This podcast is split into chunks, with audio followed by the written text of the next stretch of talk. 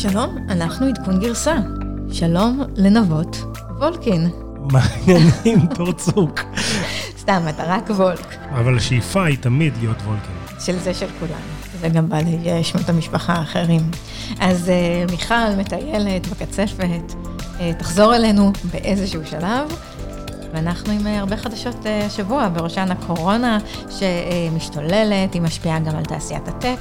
נבות, אתה הרי מת ללכת לבידוד. כן, החלום שלי זה עכשיו שלי שבועיים עם עצמי, וואי, כמה נטפליקס אני עושה. אתה באמת, אתה לא חולם על היום הראשון של הבידוד? אני, לא, אני, יהיה בסדר, יהיה בסדר. פיירפוקס מוסיפה הצפנה, אלה חדשות טובות מאוד לנו, לצרכנים, למי שבקטע של פרטיות, אבל אלה חדשות לא כל כך טובות לעולם האדטק, בתוכו גם כמה חברות ישראליות, נבין בעצם מה זה אומר ואיך זה ישפיע עלינו, עליהם. אמזון פלקס היא האפליקציה הכי חשובה שאתם לא מכירים, זה בעצם אובר למשלוחים של אמזון, זה בעצם מה שעומד מאחורי משלוחי אמזון פריים, שמגיעים תוך יום וגורמים לנו להיות שמחים מאוד. כמובן שיש מישהו שמשלם את המחיר, נדבר על זה. הרמקולים החכמים מאזינים לנו בטעות, זה חשש כבד של כל מי שיש לו איזשהו רמקול חכם בבית, ואנחנו יודעים שגם היו דליפות שהגיעו, ואתה מפחד מרמקול? לא, יש לי בכל חדר רמקול ואחד ספר. או? כן. הבנתי. אז אתה לא מפחד. אתר מחקר. בדק האם הם באמת מאזינים לנו, ועד כמה הם באמת מופעלים מעצמם, והתוצאות מעניינות. אפליקציית הדייטינג הינג' מציעה מאה דולר, אם רק תצאו לדי דרכה, האם זה ווין ווין, או שזו שטות, או גם וגם, נדבר גם על זה. אז בואו נתחיל לא עם מיכל מטיילת, אלא עם הקורונה מטיילת. אז זהו, אז אני חושב שהקורונה מטיילת, והיא מטיילת בכל העולם, והיא הצלחה אדירה, היא מגיעה לי יותר ויותר מדינות, ואני יכול להגיד לך ש... מאמין שזה יתפוס? כן, זה יתפוס, זה חזק. ואני יכול להגיד לך שאני לפני שבועיים הייתי בסן פרנסיסקו, והיה כנס דבויק, והוא היה כנס של ששת אלפים אנשים. עשתה עם מסכה? לא עשתה עם מסכה, כי המסכות זה קשקוש, כולם אומרים את זה היום. למרות שראיתי באינסטגרם שלך תמונה עם מסכה. יש לי עוד סטוק בבית, אם אתה... לא, אין לי שום צורך בזה. אז הייתי בכנס, והכל היה על הכיפק, ואף אחד לא דיבר על הקורונה, ו... לחצו ידיים. ולחצו ידיים, והיה נחמד. לחצו ידיים, לקקו ידיות, ונגעו בפנים, ואיך שחזרתי, זה תפס בענק הקורונה, ומה שאנחנו רואים, זה משהו מאוד מאוד מעניין. עוד ויותר חברות טק, מבטלות כנסים, גוגל, מבטלים את גוגל איי או, ואת גוגל קלאוד נקסט, שזה הכנסים שלהם, אחד לאנדרואיד ואחד לענן, הכנסים האלה מבוטלים והתבצעו בסשנים אונליין בלבד.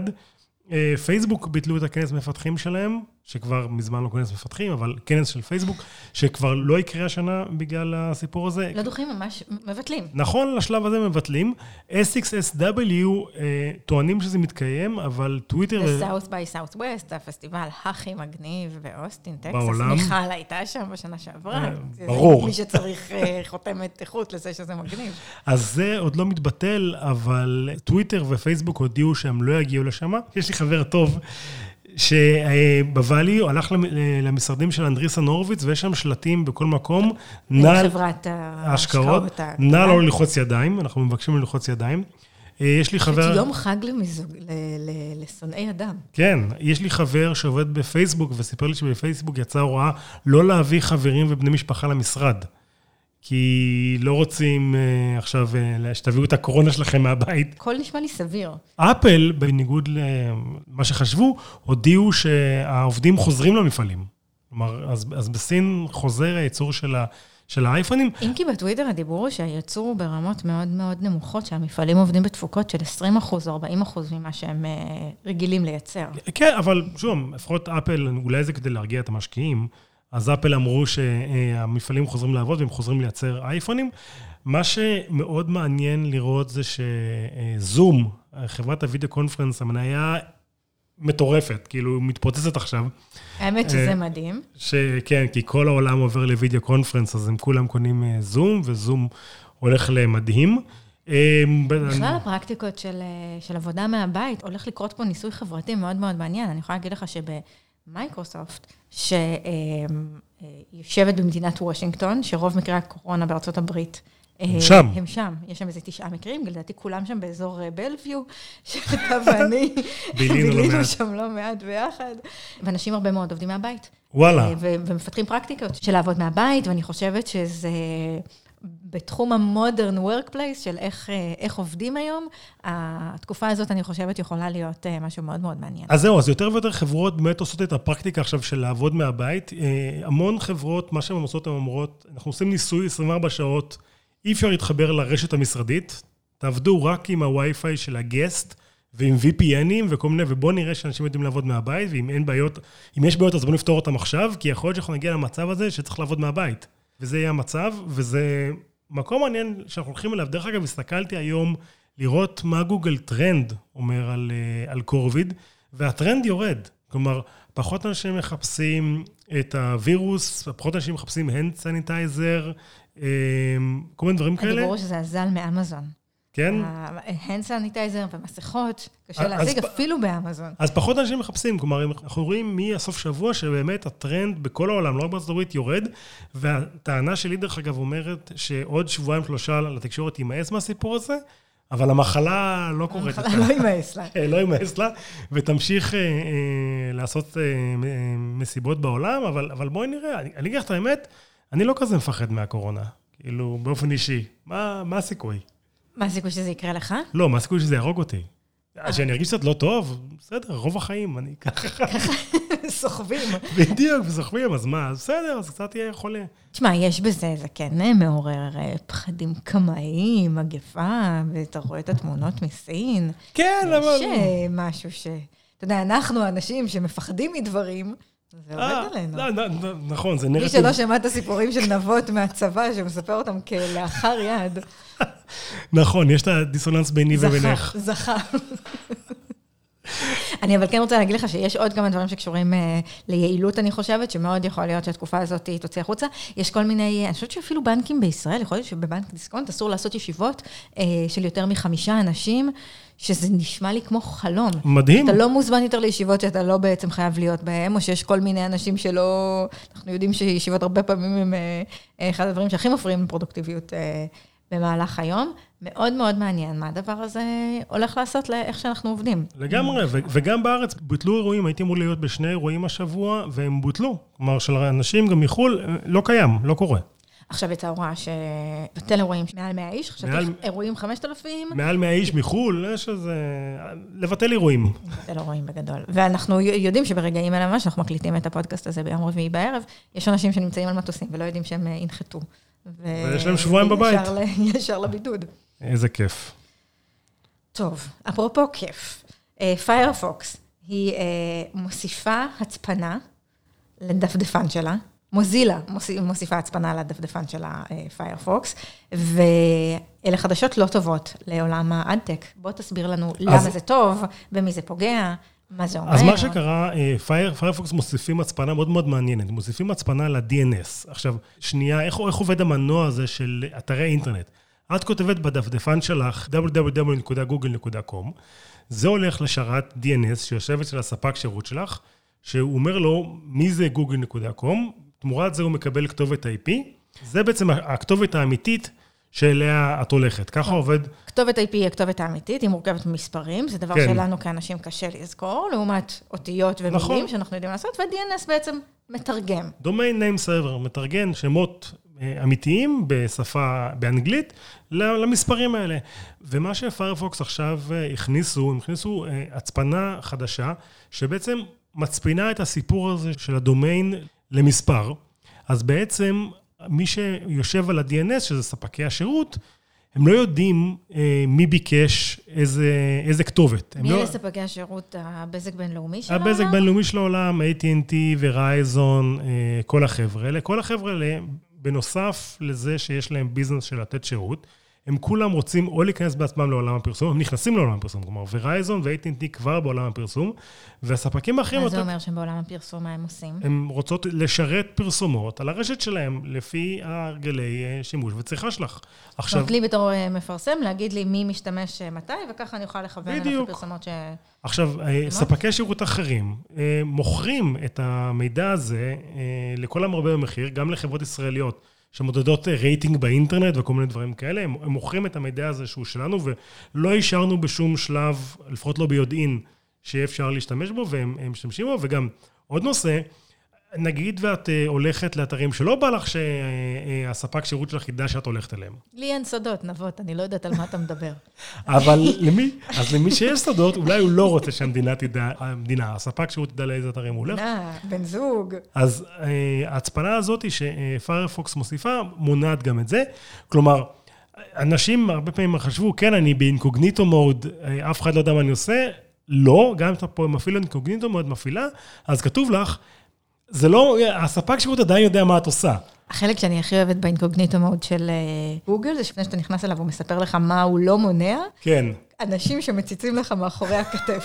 זה האינקוגניטו מאוד לא מונע, והם טורחים לציין את זה. אז, והוא גם לא מונע את הסיפור הזה מהדינס, אז עכשיו פיירפוקס מוסיפים את הפיצ'ר הזה לדפדפן, ויש סיכוי שאחרים יצטרפו אליהם ויעשו את אותו דבר, ובכלל בעיניי פיירפוקס הוא דפדפן די על הכיפה, כי הוא הדפדפן היחידי היום שהוא עצמאי, לא שייך להם חברה גדולה, והם באמת שמים את הפרטיות שלנו משתמשים בתור דבר ראשון, והם אומרים, כמובן, your privacy is not our business.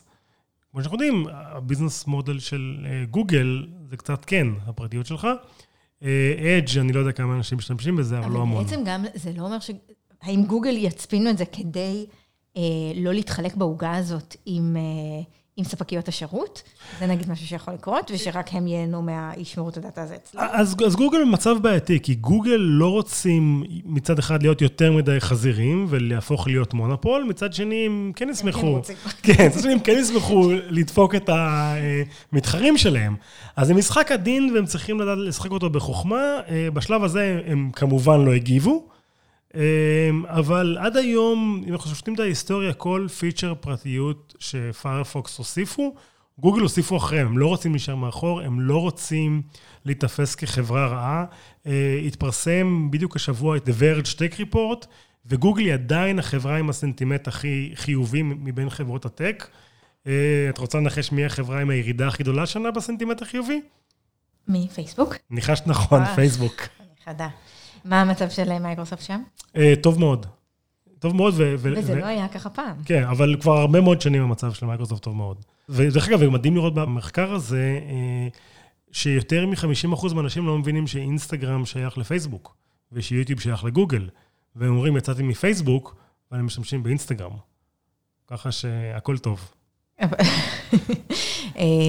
טוב, אנחנו תמיד בעד דיג'יטל דיטוקס כולל. זה מי שמאזין לפודקאסט הזה כבר יודע וגם יודעת. דיברנו על גוגל, דיברנו על פייסבוק, לא נסיים פרק בלי אמזון. אמזון פלקס היא האפליקציה הכי חשובה שאתם אולי לא מכירים. מה זה אמזון פלקס? אמזון פלקס זה אפליקציה מדהימה. כלומר, אנשים היום, בארצות הברית בעיקר, רגילים לעולם הזה של אני מזמין משהו והוא תוך יום מגיע, או לפעמים אפילו תוך פחות מיום, והדרך של אמזון לעשות את זה באמזון פריים זה להשתמש בגיג אקונומי. כלומר, באנשים שעושים את המשלוחים האלה בעצמם, הם לא עובדים של אמזון, הם מורידים את האפליקציה, הם פותחים את האפליקציה הבוקר, הם מסתכלים איזה מסלולים זמינים אה, לחלוקה. זאת אומרת, אמזון בעצמה כבר חילקה את, ה, אה, את החבילות שצריכות להגיע היום לפי, אה, לפי מסלולים אה, שעושים, שעושים כן. היגיון. עכשיו אתה לוקח את הבלוק של החבילות הזה ואתה עושה את המסלול. זה לוקח בין שלוש לשש שעות? כן, זה לוקח יום עבודה, כאילו יום עבודה או חצי יום עבודה, שלוש לשש שעות, ואתה גומר את המסלול שלך, והמשחק הוא שאתה צריך לחכות שהמחיר יעלה, כי המחיר של המסלול מתחיל מאוד מאוד נמוך, וזה בעצם אתה מחכה, וככל שאתה מחכה יותר, הכסף שאתה מקבל על המסלול הוא עולה. אז זה מתחיל ב-שמונה עשר דולר, וזה עולה, וזה עולה, וזה עולה, וככל שאתה מחכה יותר, אתה יכול לקבל, אבל אם תחכה יותר מדי, אז, אז מישהו אחר יקח את המסלול והפסדת, ואתה לא עובד היום. אז זה נוצר מצב שהאנשים שעושים את זה, הם מאוד מאוד בלחץ מאוד מאוד גדול, לתפוס את המסלול, ולתפוס את המסלול במחיר שהם רוצים, והם הרבה פעמים מאבדים אותו לאנשים חדשים, וכמובן שהחבר'ה האלה עובדים בתנאי לחץ מאוד מאוד גדולים של אמזון, וכמובן שהם לא עובדי אמזון, ואת יכולה לספר לנו תור מה, מה זה אומר שהם לא עובדי אמזון. זהו, שהם כמובן נוסעים במכוניות משלהם, הם משלמים בעצמם את הביטוח, את הדלק, מה קורה כשיש תאונה? אז עליהם לגמרי, יש סיפור על איזו אישה אחת שהיא סיפרה לפודקאסט המדהים של אן פי אר Planet Money, שהיא הביאה חבילות בעונת חגים, והיא עמדה בכניסה לבניין והיא חליקה, ושאל אותה מישהו מעבר לדלת, הכל בסדר? והיא אמרה לו כן, ואמרה לו אוקיי, ואז היא נשארה שם תקועה. זה אמריקאים, אני שמעתי את הפודקאסט, קודם כל היא מספרת סיפורי זוועה כמוך. אגב, כששואלים מומחים לדיני עבודה, הם טוענים שאמזון מעסיק לגמרי, הוא שולט לגמרי בשעות העבודה, הוא שולט לגמרי במחירים, אז יכול להיות שגם הדבר הזה הוא עניין זמני, עד שהמחוקק ייכנס ויעשה שם סדר. צריך להגיד שזה פתרון לבעיה מאוד מאוד חשובה בעולם האונליין שופינג, שזה בעיית ה-last mile, זה האתגר הכי הכי גדול בתחום השילוחים, איך מביאים את המוצר ממש ממש ממש עד לבית הלקוח או לבית הלקוחה. אז הסיפור הזה של אמזון פלקס והעבודה כגיג אקונומי, זה התחיל ב-אלפיים וחמש עשרה, היום הוא פועל ב-חמישים ערים אמריקניות. דווקא הסיפור הוא, זה שהמצב הוא קצת יותר פשוט בערים פחות דחוסות. בסן פרנסיסקו ובניו יורק יש הרבה הרבה קרבות, והשיפטים הם מאוד מאוד קשים, כי הרבה אנשים הם משתמשים, דווקא אומרים שבאריזונה ובמקומות הרגועים... כולם מרוצים. אבל נראה לי הם מרוצים שם by design.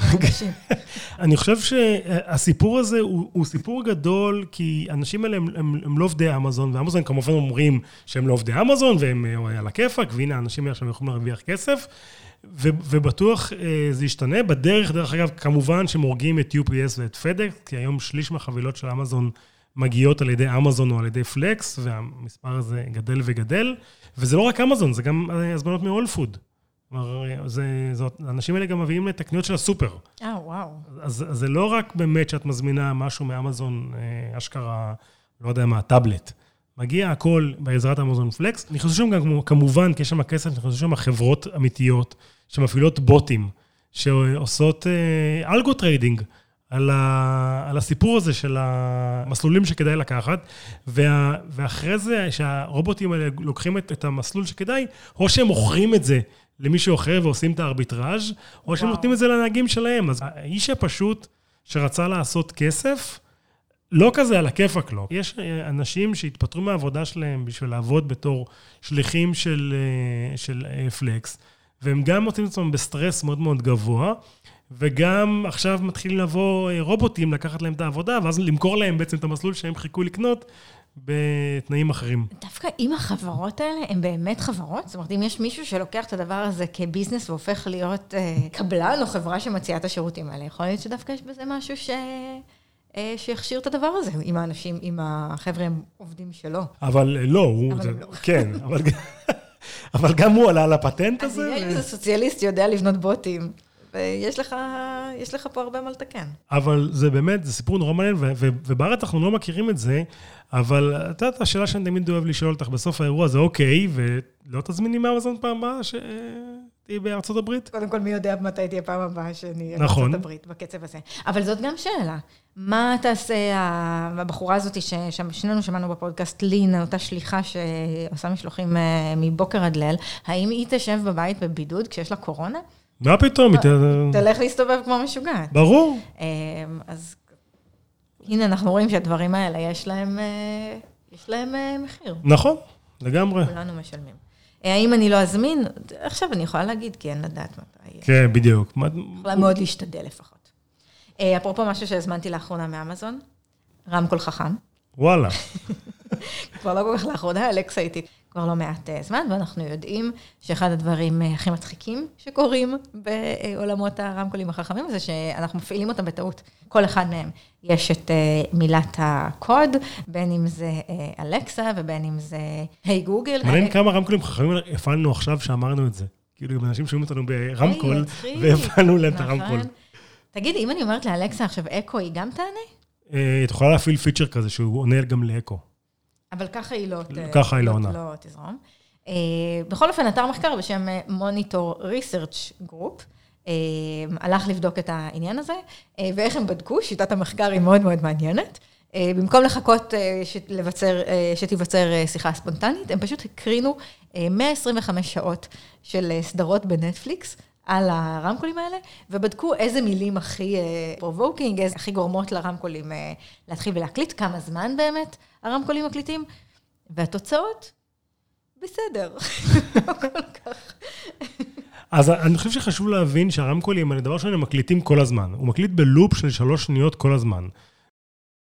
לא סתם בחרו את השם אלקסה, כי אקסה זה משהו שקל לתפוס רמקול.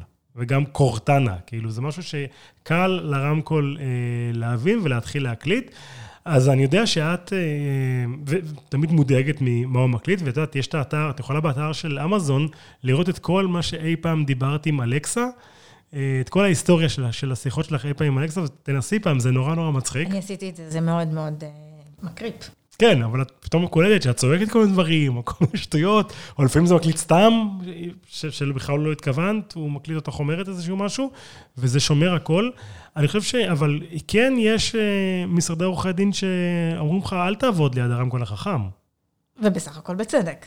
אנחנו מוקלטים לא רק דרך הרמקול החכם, ולא כל הזמן. ומי שמודאג בגלל הקלטות מכל, אני חושב שיש לך דאגות יותר גדולות בחיים, חוץ מהקורונה.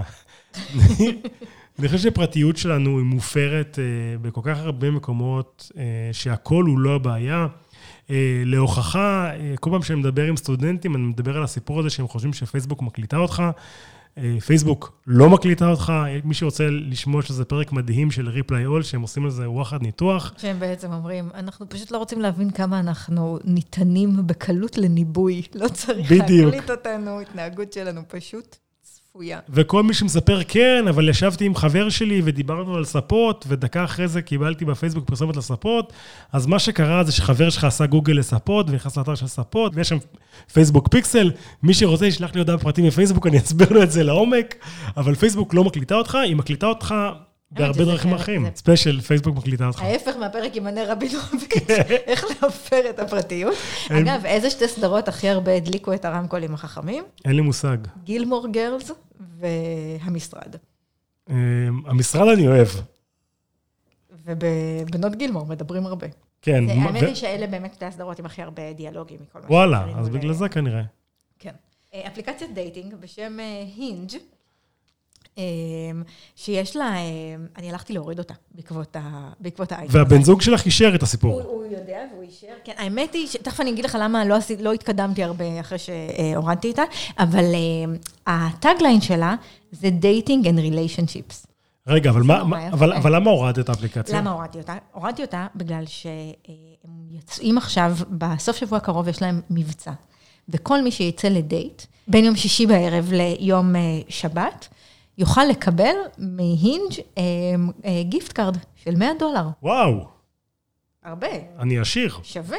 כאילו, אני לא עושה דייטים, אבל אם הייתי עושה... לא פלא שרצתי להוריד את האפליקציה. לגמרי. אז קודם כל, אז צריך להגיד שזה כמובן רק בתחומי ארצות הברית, והם באופן כללי, הקטע שלהם זה שהם רוצים לעזור לך לצאת לדייט. אחד הדברים המאוד קשים בעולם האונליין דייטינג, ודן אריאלי מדבר על זה, נורא נורא יפה, זה שאנשים מבלים המון המון זמן באתרים האלה. יש בזה משהו נורא נורא מתיש ונורא מאכזב, כאילו, אנשים נמצאים בערך על כל שש שעות שוטטות, אנשים יוצאים לדייט אחד. זה יחס, זה יחס מתיש. איך הכרת את אשתך, נבות? לא באפליקציית דייטים, כי כשהכרתי את אשתי, לא היה אפליקציית דייטים. לא היה אינטרנט. לא, בקושי, לא היה אינטרנט, אבל בקושי. אני חושב ש... אני לא יודע איפה להתחיל. למה זה מסובך? מה הבעיה? לא, זה באמת בעיה. מה? למה? יש מאץ', יאללה. יש מאץ', מתחילים לדבר, מפסיקים לדבר, יש מאץ', אין מאץ', it's a known thing, וגם יש על זה המון המון דאטה. אתר העיקרויות אולי הכי גדול והכי אחד המפורסמים בעולם, אוקיי, קיופיד, הם ממש, יש להם... דאטה סיינטיסט, שכל הזמן עובדים עם הדאטה שיש להם, יש להם מחקרים ממש ממש מעניינים, שווה לבדוק את הבלוג שלהם. אוקיי, קיופיד גם הבעלים של ג'יי דייט ושל טינדר. והם גם קונים, הם גם תכף יקנו את הינג'. בדיוק. והקטע של הינג' זה להוציא אותך לדייט. אז לפני זה הם היו עושים שיתופי פעולה עם ברים, והיו נותנים הנחות על דייטים. רעיון טוב בעיניך? אני יודע. רעיון על הפנים. נראה לי אין דבר יותר טרנוף מלצאת לבר שנותן לך הנחה, כי יצאת על זה. עם איזה קמצן, שבוא ניקח אותך לבר עם ההנחה. עם ההנחה. בכל אופן, יש עשרים וחמישה אלף דולר, שזה אומר שהם מכוונים ל-מאתיים וחמישים, לא דייטים, אלא דייטרים. שזה ממש ממש מצמצם, הם פמיניסטים, הם נותנים לשני, לשני הצדדים. בכל אופן, הדייט חייב להיות בין שישי לשבת, בין שישי בארבע אחרי הצהריים. לשבת, אתה חייב לעשות פאוז. אתה לא יכול למקבל, אתה לא יכול להמשיך. איך אבל הם יודעים שהיה דייט? או, אתה צריך לחזור אחר כך לאפליקציה, להגיד עם מי יצאת, והאם אתה רוצה דייט שני עם טיפוסים מהסוג הזה שפגשת. לא עם זה שפגשת, חס וחלילה. אתה לא צריך להתחייב, הם פה לא... אתה יודע, צעד צעד צעד. אז צריך ללכת לאתר אחר, להירשם, לכתוב עם מי יצאת, לתאר את הדייט, כן? כי אם אתה ואני יצאנו לדייט, אנחנו צריכים לכתוב בדיוק את הדבר, שפה לא נעשה אביוז. נתאם את הסיפור. לאירוע הזה, ואז מקבלים גיפט קארד של מאה דולר. אז הרעיון מגניב, הביצוע אלגנטי כמו אונליין דייטינג. אני חושב שזה, בואו, בסך הכל זה פרסום לא רע, כי עובדה ששנינו קראנו על זה באינטרנט. אני הלכתי להוריד את האפליקציה. שנינו לא לקוחות של אפליקציות דייטים בשלב הזה של חיינו. אין לדעת אלא הדברים מתגלגלו. נקווה שיהיה בסדר. אז אני חושב ש... פרסום חינם הם פה קיבלו, כן? כי עובדה ששנינו שמענו על זה, על האפליקציה הזאת, או את הורדת את האפליקציה. אני לא יודע כמה באמת מאות דולרים הם יחלקו, ובכל מקרה, לפי דעתי, מאה דולר בשביל cost of acquisition זה לא גדול. כן, זה לא גדול? זה לא גדול. קזינואים משלמים יותר. יש סיפור על גוגל. כמה לקוח כבר מוציא על אפליקציה דייטינג? אני לא יודע כמה טינדר מקבלים פר לקוח. זו שאלה טובה. אני יכול להגיד לך ש... user acquisition, אומרים ש-user acquisition של גוגל, שהוציאו את ג'ימל, היה על כמה מאות אלפי יוזרים ראשונים, היה באזור אלפיים דולר ליוזר. וזה היה כאילו, אז וואו, מטורף, כמה כסף הם הוציאו בפרסום על הסיפור הזה. תוך כדי שסיפרת, נזכרתי שקראתי ספר של עזיז אנסרי, הקומיקאי, שהוא כתב ספר על מודרן לב, הוא מדבר בדיוק שם על הסיפור עם, עם טינדר, והוא אומר, אתה יוצא בדייט עם מישהי, ואתה כמובן חושב, וואי וואי, מה יש לי בכיס? אז בוא אני אגמור את הדייט הזה, כי יכול להיות שיש לי משהו יותר טוב, מחכה לי בכיס. אז הוא כתב על זה ספר שלם, שהוא די נחמד. כן, וכולנו יודעים מה... אבל... אחר כך הוא קצת יסבך, אבל זה נכון, הספר מאוד נחמד, ובמיוחד נחמדה הגרסת אודיו שלו.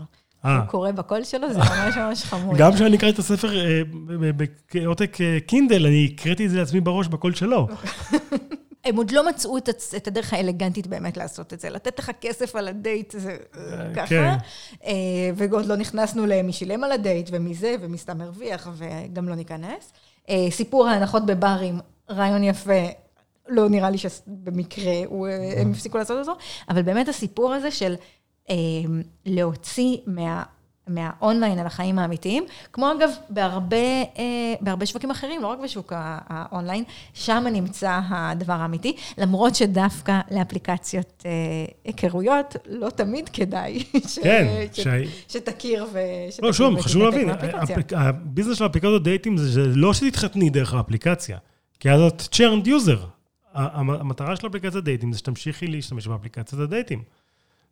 למרות שאין, אני חושבת שאין תמריץ חזק יותר מלהכיר מישהו שהכיר דרך האפליקציה. אתה מכיר אנשים שהכירו בטינדר? אני מכיר, בטח, אני מכיר מלא אנשים שהכירו בטינדר. והתחתנו והקימו משפחות. שוב, טי בי די, אבל לא, כן, אני מכיר כאלה שהתחתנו והקימו משפחות, אני מכיר באמת, וגם אני חושב שהסיפור הזה שבהתחלה היה של טינדר רק להוקאפס, אני חושב שבישראל זה לא תפס.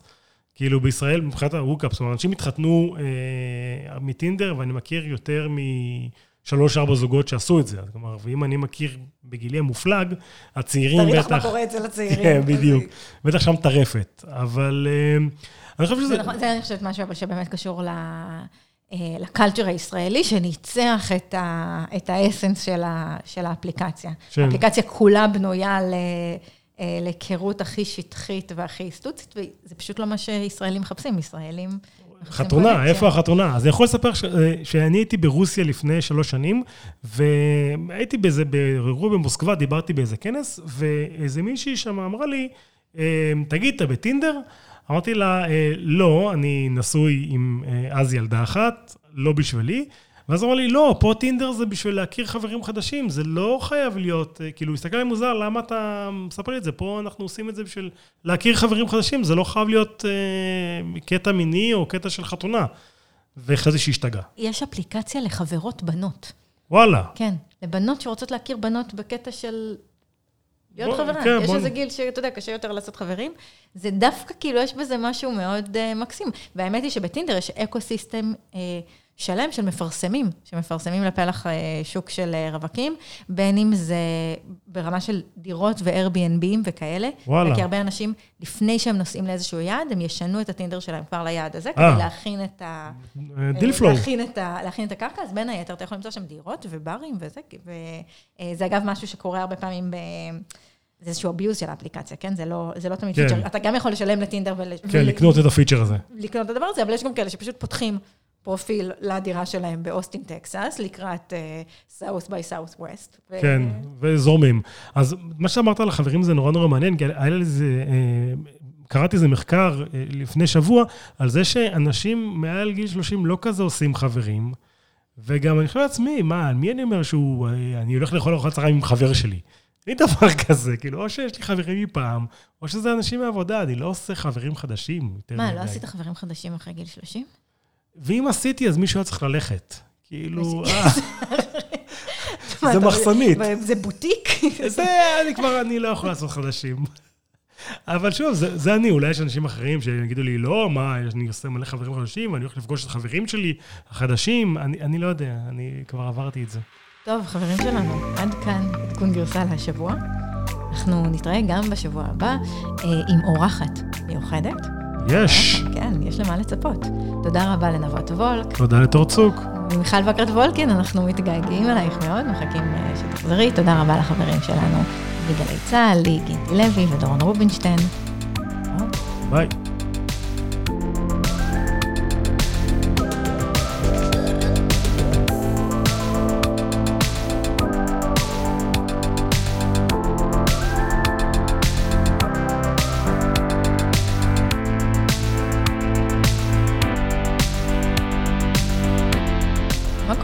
פני וויקס המפנקים, אני לא רואה כמעט אלכות של לנקות את הידע. אז לא מאמינים ב... מייקרוסופט, הכל מוצף. באמת, אז בוויקס לא כזה מאמינים בזה, ודרך אגב, בדיוק לפני שהכנסנו להקלטה, קיבלתי אימייל שמסיבת פורים של וויקס, השנה מתבטלת או נדחית למועד אחר, בגלל הווירוס, וזה האירוע של השנה בוויקס.